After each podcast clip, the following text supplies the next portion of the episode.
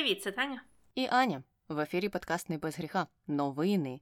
І починаємо із найголовнішої новини, яка могла тільки трапитися на цьому тижні, Таню. На острові Зміїний наші військові врятували кота. І я вважаю, що більш важливої новини, з якої можна було почати цей подкаст, ну просто немає. І життя кота тепер дуже сильно покращилося. Я впевнена, що він на кінець то зміг е, видихнути з полегшенням, тому що не буде бачити більше е, російських окупантів, а буде жити спокійно і отримувати купу уваги е, від прекрасних людей. Ну але щоб бути не дискримінуючою людиною і не образити тих кому до вподоби більше собаки, я скажу іще про одну новину. В той день, коли ми записуємо цей випуск, святкує свій день народження пес Патрон. Тому ми і його вітаємо. Це теж звичайно хороша новина. Е, новин про хом'яків, змій павуків я не знайшла, тому вибачайте ті, хто має таких домашніх улюбленців. Е, тут все ж таки буде деяка нерівність продемонстрована. Але якщо ви знайшли якісь важливі новини про інших е, улюбленців, то обов'язково нам напишіть. А ми рухаємося далі до менш важливих новин. Е, ну і от одна з менш важливих новин пов'язана із стражданнями населення Німеччини.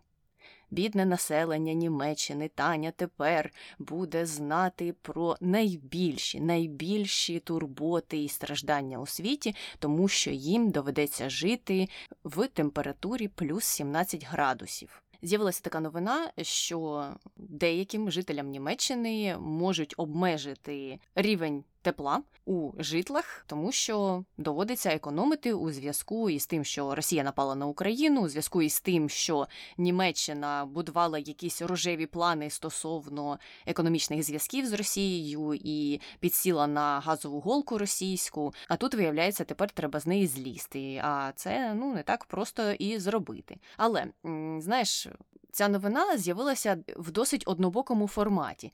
Тобто, коли я її прочитала вперше, мені видалося, що все тепер е, у ледь не всіх німецьких квартирах е, буде встановлена цілодобово така температура, плюс 17. Людям заборонять доторкатися до пультів управління кондиціонерами, чи що у них там батареї, і вони будуть змушені жити ось такою температурою влітку, взимку, восени, навесні цілий рік. Але потім я почала копати глибше, почала читати статті, і що виявилося? Виявилося, що одна з найбільших компаній, яка надає житло в оренду в Німеччині, вона називається Воновія. Хоче обмежити опалення, і дійсно в неї є сотні тисяч клієнтів, тобто під ці обмеження підпадуть е, багато людей. І причиною цьому дійсно є те, що Росія обмежує постачання газу Німеччину. І от е, компанія Воновія заявила, що вони намагаються заощадити якомога більше газу, щоб підготуватися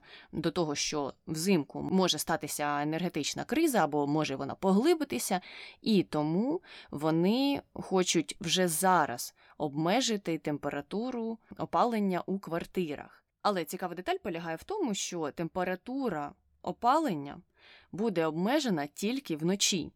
І дійсно вона буде встановлена на позначці 17 градусів, а в день температуру можна буде регулювати, як там людям заманеться. Ну і нібито це допоможе заощадити деякий відсоток. Витрат на опалення і також допоможе потім підготуватися до зимового сезону. І насправді ця різниця із тим, що орендатори в цій компанії мали до цього, невелика. Тобто там буквально 1-2 градуси різниці виходить, тому все не так погано, як здавалося, коли ти читаєш сотні постів у Твіттері про це, що о Боже, ми ж замерзнемо, в нас буде тепер 17 градусів. Ну, по-перше, зараз літо, і мені здається, що.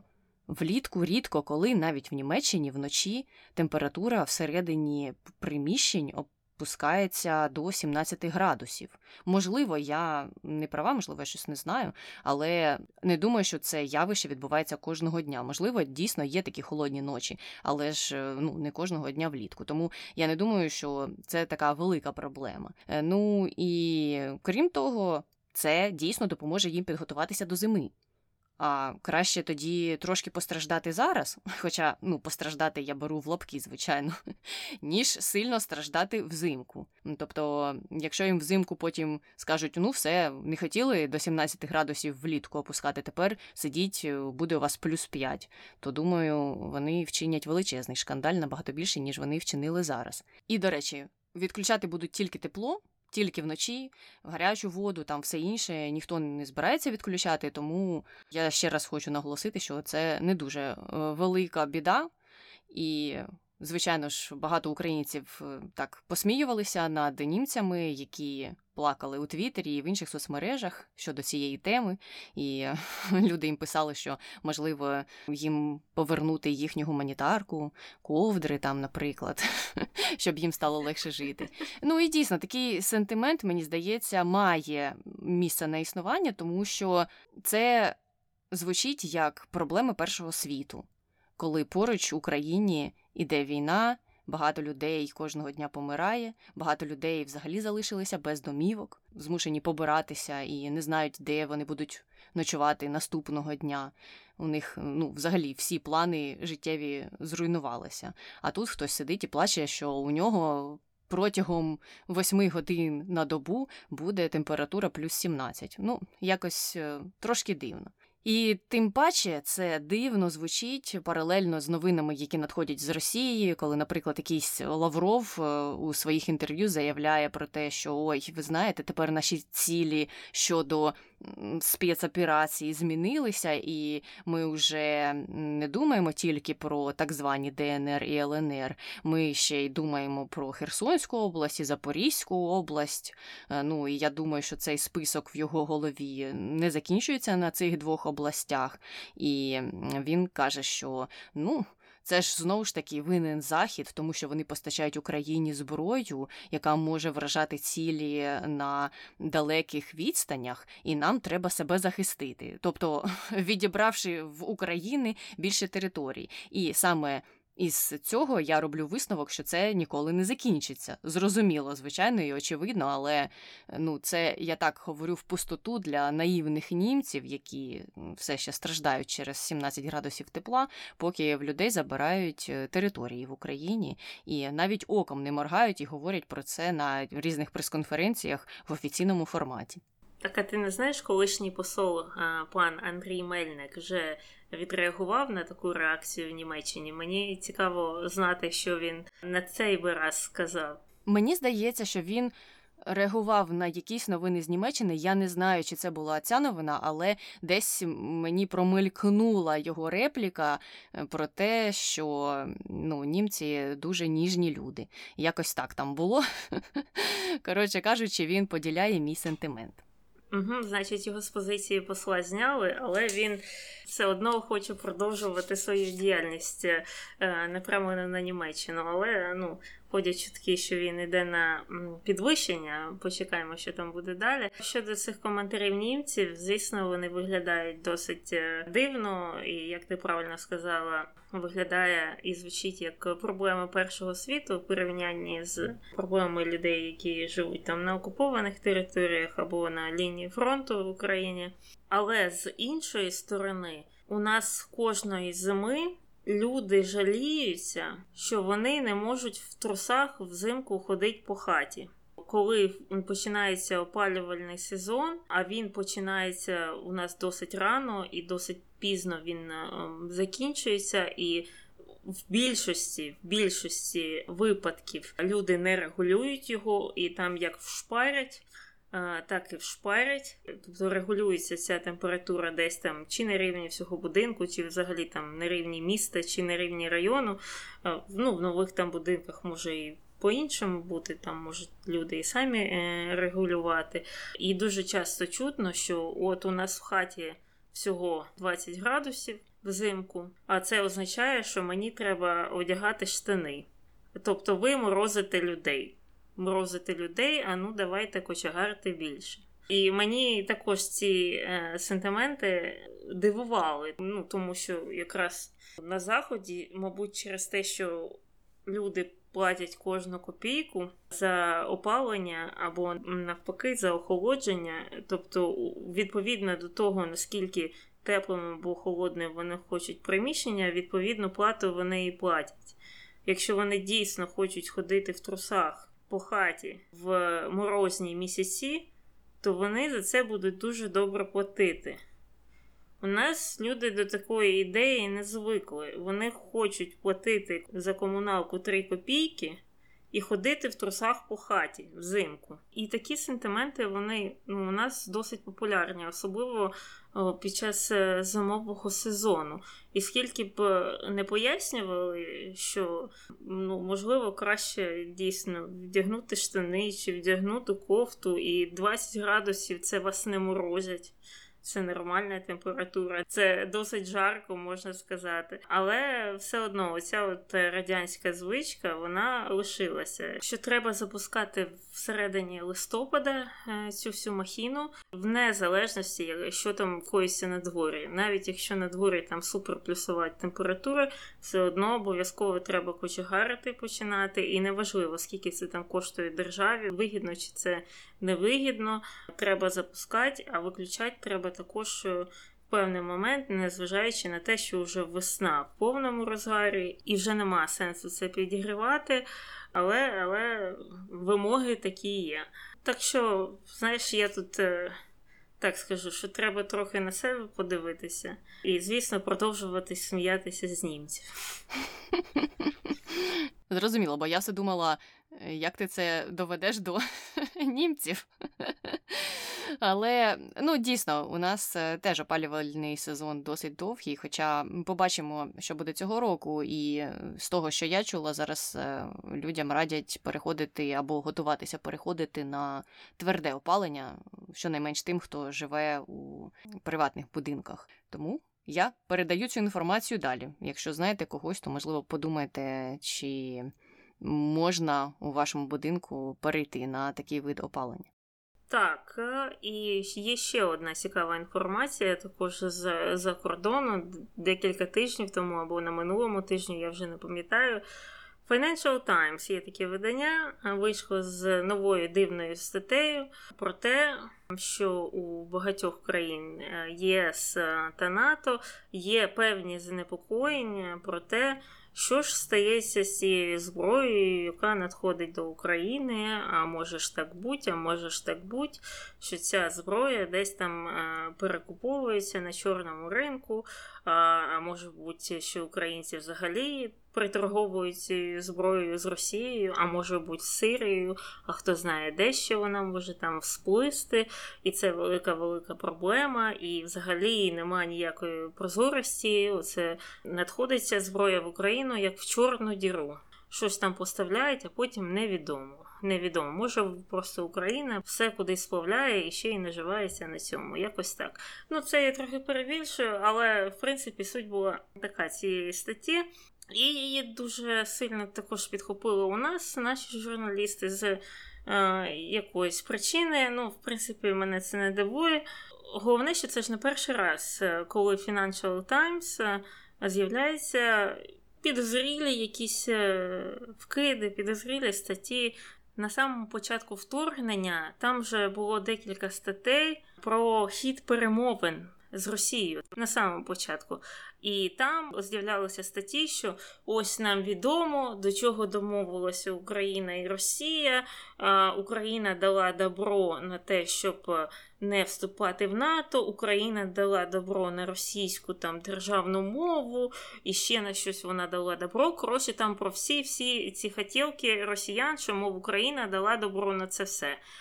Ну і потім виявилося, що це все не відповідає дійсності, і це просто в цій статті перелічили вимоги росіян, фактично, і видали це е, за те, що, начебто, Україна е, розглядає ці вимоги. І ми, до речі, про це говорили якраз е, коли ми почали записувати ці новинні випуски, ми вже це розбирали. І тут вже можна продивитися певну тенденцію, що саме у цьому виданні з'являються часто сумнівні статті щодо України. Але чомусь е, там наші журналісти, наші експерти з усіх питань е, цю тенденцію не продивилися і почали розстережовувати е, і просто розганяти якусь дику зраду, бо саме ж Financial Times це написало. Хоча, ну слухайте, якщо в New York Times писали дивні статті, так що Україні треба і території віддати, і здатися, і взагалі е, не знаю, що там зробити. І Кісінджер писав, і ціла там рада редакторів Нью-Йорк Таймс, і, реакція на це була не така. Навпаки, всі закидали їх гнилими помідорами. А в цьому випадку знову рти повідкривали божечки. Ну і якраз у відповідь на цей ажіотаж навколо е, цієї статті почали вилазити різні представники різних інституцій. Із заявою вийшов представник НАТО. Сказав, що не знаємо, що там пише Financial Times, і він, до речі, якраз і посилався Е, саме на цю статтю і каже, що це у відповідь на те, що там було написано, що ми такого нічого не знаємо, ми не бачили, щоб ця зброя десь там з'являлася, де вона не повинна з'являтися. У нас досить прозорі стосунки з Україною, так що нема про що перейматися, принаймні на даному етапі. Потім з подібною заявою вийшла ЄС і, ну, в принципі, повторили риторику НАТО сказала, що ми прекрасно працюємо, зброя, ми знаємо де. У нас є певна схема, за якою ми слідкуємо, так що все нормально. Потім з американської сторони спочатку вийшов представник держдепу і сказав: слухайте, у нас все там налагоджено, ми знаємо, ми не сумніваємося, де там з'являється і не з'являється ця зброя. Потім вийшов представник Пентагону повторив те ж саме. А потім ще у нас е, нова амбасадорка США в Україні Бріджит Брінк відзеркалила ці всі заяви і сказала, що все класно, ми співпрацюємо, ми за всім, чим треба, ми слідкуємо. І, взагалі, зараз відносини США і України найпрозоріші за всю історію відносин США та України. Тобто, ну всі, всі, всі, всі інституції, можливі і неможливі сказали, що все нормально і не треба перейматися. Але але залишилося скептики. Ну, окрім наших е, зрадофілів, так, у нас е, їх достатньо, вони не вірять нікому, вони вірять тільки е, невідомому покрашеному якомусь блогеру, бившому однокурснику Путіна, який віщає десь щось на Ютубі і якому вже під 70 років, і чомусь вони його слухають. Є є такий пан, звати його Швець, не пам'ятаю, як його там перше ім'я, але це не важливо, його можна за прізвищем знайти, але краще не знаходити. І він там кожен вечір е, віщає про те, як е, насправді все е, десь продається, розпродається на чорних ринках, все-все-все зрада, і взагалі він от точно точно знає. І найцікавіше, точніше, не це не цікаво, це дуже печально, що є люди, які довіряють якомусь фарбованому діду з Росії, з Росії, колишньому КГБшнику більше, ніж представникам НАТО, представникам ЄС, представникам Держдепу, представникам Пентагону та представнику Посольства США в Україні. Тобто, щонайменше п'ять організацій запевнили світ в тому, що все нормально. Але оцей дід він продовжує віщати, що ні, насправді це неправда. Я вам розкажу істину, слухайте мене, вам всі брешуть. Там всі все розкрадають. Спочатку це був Єрмак, а потім додався до нього хтось інший, а зараз вже і Резніков там собі все щось розбирає і продає. І він з кожним разом додає нових якихось негативних персонажів е, в нашому уряді і звинувачує їх е, у відповідальності за зникнення якоїсь зброї, хоча доказів він ніяких не дає, взагалі ніяких. Він просто каже: Ну я ж тут живу в США. І я все знаю. Я, Ну, повірте, до мене тут доходять чутки, і я вам тільки це правду розказую. У мене є там зв'язки, так що я там більше знаю чи щось таке. Ну, це мені взагалі завжди видавалося дуже дивним, чому люди з відкритим ротом це його слухають і дивляться, бо у нього більше мільйона підписників, і дійсно ці відео збирають дуже багато переглядів. І по-друге, що дуже дивно також, це те, що деякі з наших журналістів на нього посилаються іноді. І називають його оцього от фарбованого діда російського голосом держдепу. А чого він голос держдепу? Це не зрозуміло. Це якийсь звичайний радянський емігрант до Сполучених Штатів. Тут таких мільйони, просто мільйони. І у нього ніколи немає ніяких доказів, у нього немає ніяких інсайдів, їх не може бути, тому що він не вхожий в ті кабінети, де можна знайти якусь ну, специфічну інформацію, якусь секретну інформацію чи що. Це тупо дід на пенсії, який віщає в інтернеті. Він знає не більше про Держдеп е, або Пентагон, ніж ми з Анією. Тобто, ну з таким же успіхом ми можемо також називати себе голосом держдепу. Бо я тут е, недалеко від Вашингтону проживаю, і можливо я теж можу завтра сісти в машину, поїхати в якийсь бар в Вашингтоні, послухати якісь плітки і сказати: слухайте, у мене є свій інсайт. І скільки б не говорили, що ну, не треба цих е, придурків на них звертати увагу, особливо коли є стільки спростувань офіційних з різних джерел, з різних установ. Всі говорять те ж саме. І це не тільки там наші люди, наприклад, Резніков, який вже в якийсь там 155 раз запевняє, що. Все нормально, у нас є своя система, ми співпрацюємо з партнерами, ніхто не скаржиться. І, до речі, він в тому останньому інтерв'ю він і трохи так і постібався з цього швеця і сказав: слухайте, це все і ПСО розганяється, і допомагає їм цей сам пан Швець. Він його не назвав прізвище, але він сказав: ну, оцей от однокурсник Путіна колишній. Найцікавіше, що якраз після того інтерв'ю Резнікова цей однокурсник Путіна став вже на нього катити бочку. Тобто йому не сподобалося, що його так е, зневажливо до нього стали ставитися. І він вже став про нього розказувати, що це ще й Резніков там все розкрадає. То раніше був всемогучий Єрмак, тричі агент Кремля. А зараз вже до Єрмака е, приєднався ще й Резніков. Так, так е, до чого я вела? Це не тільки наші джерела, ну там відбілюють щось там, чи е, якось е, е, намагаються, ну як деяким може здатися, виставити себе в кращому світлі, ніж вони є. Це абсолютно всі інші закордонні представництва.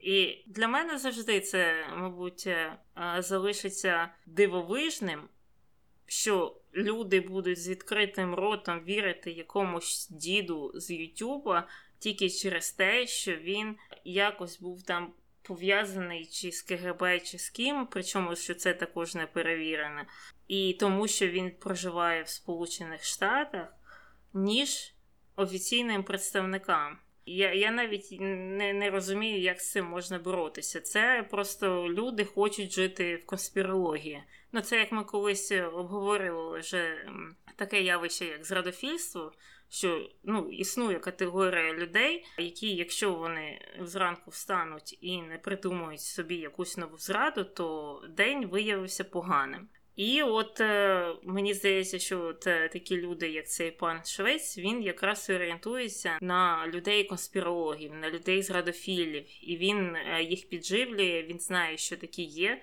Але от е, як е, витягувати людей з цієї секти, я не знаю. Бо це ну, нагадує реально як якийсь культ зрадофільства, а як лікувати людей не зрозуміло. Так, може здатися дивним, що люди охочіше слухають такі історії від ну, швеця, або знаєш ще хто був колись. Не знаю, чи він зараз популярний, але для мене це люди дуже схожого типу, тому що вони самі себе цікаво описують. Так от, у Швеці він хто там, однокурсник Путіна, а був ще ж.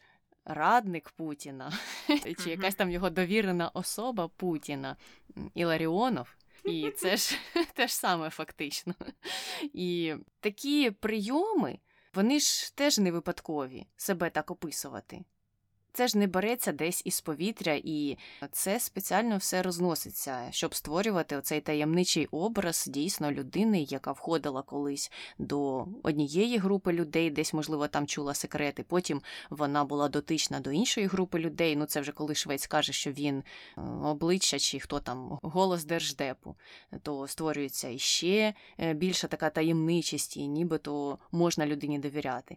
Але як ти правильно сказала, Треба дивитися, на що він посилається або на кого, і перевіряти цю інформацію. Я розумію, що для багатьох людей важко буде це зробити, тому що інформація, можливо, буде іноземною мовою, але в той же час, якщо хотіти це робити, то можна справитися є купа перекладачів, і, в принципі, якісь офіційні заяви вони і публікуються досить швидко в українському перекладі в нашій пресі. Тобто, якщо преса грішить тим, що цитує швейця то так само можна знайти і цитування офіційних посадовців, які мають набагато кращу репутацію, ніж той самий швець.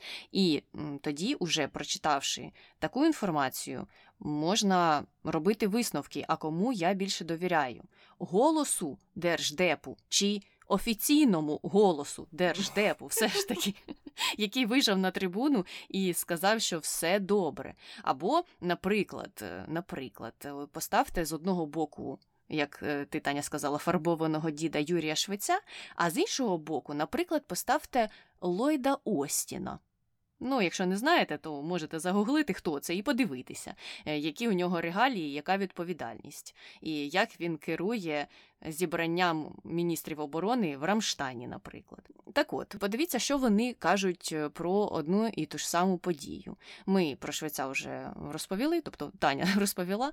А от Ллойд Остін каже, що все добре. Ллойд Остін каже, що він вражений тим, як українські військові тренуються, які у них успіхи, як вони користуються хаймарсами, як все на найвищому рівні, і як у нього немає жодних питань до наших військових, і як все добре налагоджено. Мені здається, ну можливо, я помиляюся, що в Ллойда Остіна все ж таки більше авторитету у цих питаннях, і йому я відповідно довіряю більше. Ну, мені також так здається, але е, знову також е, я тут хочу вказати в черговий раз, е, мабуть, полаяти нашу журналістику, тому що вона також живе на зраді і на зрадофільстві.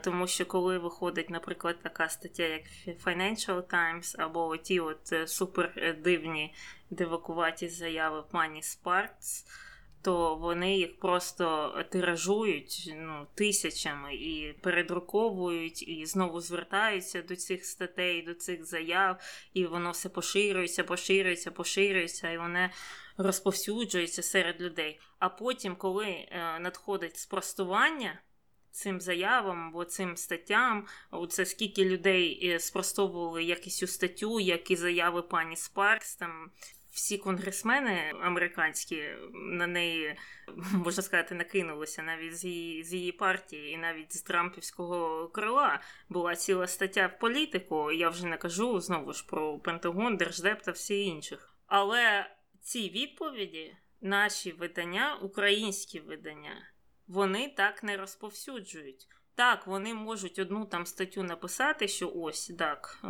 було таке, хтось там вийшов, хтось сказав, що вона не права, або ця стаття не відповідає дійсності, але це буде якась е, маленька замітка, десь там в кінці сторінки е, новинної, і все.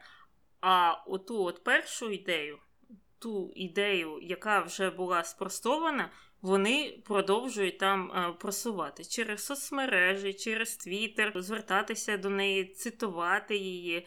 І мені здається, що провина, хоча б частково, є також на непрофесійності наших журналістів. Ну так, будемо сподіватися, що це все зміниться, тому що Е, щодо пані Спарц, дійсно були детальні публікації. Я бачила вже після того, як ми свій подкаст записували е, про неї такі розбори, е, досить схожі, і з посиланнями також на офіційних представників. Але дійсно було мало статей про те, як її критикувала її власна партія. А це правда.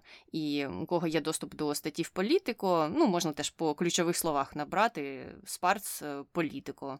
І тоді, мабуть, випливе ця остання стаття про те, як е, її колеги казали, що вона діє всупереч е, політики партії, і вона тільки шкодить програмі партії. а програма партії зараз зрозуміла. Ну, навіть якщо ми будемо припускати, що вони діють для того, щоб просто підтримати свій рейтинг, і ніколи б в житті вони там чесно не допомагали українцям, їм на українців все одно. Хоча я впевнена, що це неправда, що є дійсно конгресмени, які переймаються питаннями України щиро. Ну, той самий Адам Кінзінгер, ми знаємо його прекрасно, і він е, ну, такий активний проукраїнський республіканський політик. І от політика офіційна республіканської партії це стояти на боці України, допомагати Україні і навіть допомагати ще більше, ніж зараз демократи допомагають.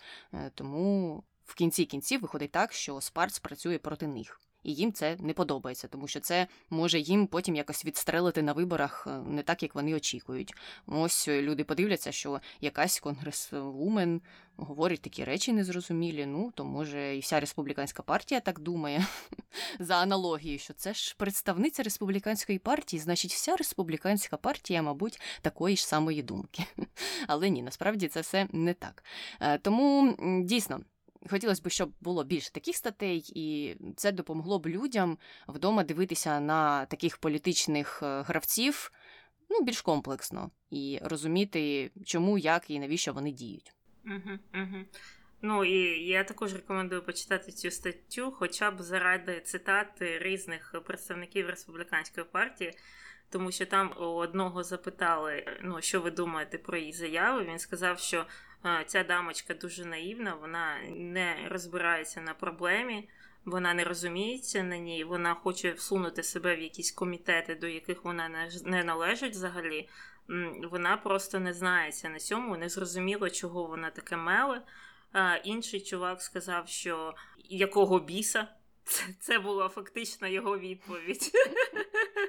Е, він сказав WTF. Тобто настільки він був розлючений е, на такі заяви цієї пані. А представники комітету закордонних справ взагалі сказали, що ну нам дуже дивно це чути, тому що ми співпрацюємо з українською стороною на різних рівнях, е, з урядовцями різного рівня, і ми цих хлопців давно перевірили.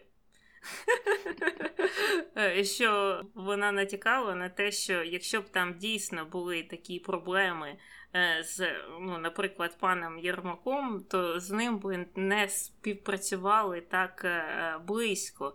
І також вони сказали, що вони проінформують е, пані Спаркс про дані розвідки щодо цих хлопців на закритому засіданні. І я так розумію, що вони це зробили. І я так розумію, можливо, це частково через це пані Спаркс потім ну, заглохла, так? Угу, угу. Так, ну щонайменше тут останнім часом її не чути. І я, в принципі, і інтерв'ю з нею в Україні перестала бачити свіжі. Тому, ну, може, насправді хтось е, довів до неї всю цю інформацію і розповів, що, де, як, і що немає жодних проблем.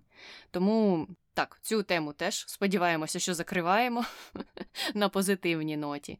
Е, ну і наприкінець е, можливо, це на додачу до усіх цих тем про спірну репутацію або негативну репутацію України на світовому рівні, і про те, що це ж така жахлива корумпована країна, і що з нею ніхто не хоче мати справ. Протилежне може довести той факт, що. Е, наприклад, е, зараз е, у Америці радо приймають першу леді українську. Вона зустрічається з різними людьми, офіційними представниками, дає промови. Це не просто так все. Це дуже нетипова штука. Перші леді частіше за все не займають таку активну позицію і не виголошують промови, наприклад, в Конгресі американському. Так, президент може приїхати, ну, президент іншої країни, і Зеленський це робив. Він не приїжджав, а він по зуму виступав. А от перша леді приїхала і виступила сьогодні, і промова була досить хороша, і вона вразила, наскільки я розумію, членів конгресу. І тому для мене це стало показником того, що і представників української влади е, в Америці сприймають адекватно і серйозно, і що з ними хочуть мати справу, і що від них не відмахуються. Знаєш, як е, до цього були історії з Трампом, коли він не хотів зустрічатися ні з Порошенком, ні з Зеленським. Йому було все одно. Він хотів е, займатися своєю корупцією і тільки відбілювати своє ім'я за будь-яку ціну. А тут е, історія зовсім інша, тому мені здається, що це один із таких позитивних прикладів, який е, і може можливо переконати людей, у яких є сумніви там щодо стосунків України і Америки, і щодо того, що можливо американці зневірились в Україні, то може це допоможе змінити їх думку, тому що це дійсно важливий прецедент її промова, її зустріч із президентом, із першою леді, із віце-президенткою, і з другим чоловіком. Виходить так. Вона з усіма зустрілася. Ну і крім того, вона ще зустрічалася із членами конгресу, і з багатьма офіційними посадовцями, тому там такий досить насичений візит був. Угу, угу. І це дійсно історична подія, бо вже історики Конгресу сказали, що це вперше в історії США, коли перша леді іншої країни е, виходить зі зверненням. Причому це звернення було незвичне для тематики, якою зазвичай займаються перші леді або перші джентльмени країн, тобто це якісь соціальні проблеми, це діти, це навчання, ну, зрозуміло. А тут виходить перша леді України і така: дайте нам зброю! Так, посил був досить серйозний і добре підготувалися вони. Так, так, е, дійсно. І як ти правильно і сказала, дуже добре це було сприйнято в Сполучених Штатах. Я бачила відгуки Е, багатьох конгресменів відгуки Ненсі Полосі, яка є головою демократичної більшості в палаті представників. Потім Лінсі Крехам, і навіть е, наш улюблений в лапках е, Міч Маконел, який колись там вже приїжджав до Києва. Вони всі там вихвалювали. Вихвалювали Олену Зеленську. Але найцікавішим результатом цього звернення було це пост Зеленського в інстаграмі який розійшовся сьогодні, і там був реально підпис, як е, у 16-річної е, дівчинки у ВКонтактіку на початку 2000-х. Ні, він був дуже милий, і е, фотографія була класна. і... Ну, у мене ніяких претензій до цього посту нема. Просто це незвична риторика, незвичний посил як для офіційного аккаунту е, світового політика. Отак от. Угу. Просто наші черстві серця, Таню, не розуміють таких сентиментів. Бо ну, мені воно теж видалося так трохи приторним, якщо сказати. Небагато про цей допис. Але так, це не осудливий коментар, просто дійсно нетипово і неочікувано було побачити його. Але в будь-якому випадку це було дуже мило, дуже солодко, як там щастя вашій сім'ї. Довгого життя, довгого здоров'я. Всім бажаю, щоб вам писали такі ж дописи, присвячені саме вам. Як хтось написав е, у Твіттері, це був популярний пост. І на цьому ну, дуже позитивному, мабуть, моменті можемо завершувати цей новинний випуск не без гріха. З вами була Таня і Аня. Слава Україні! Героям слава!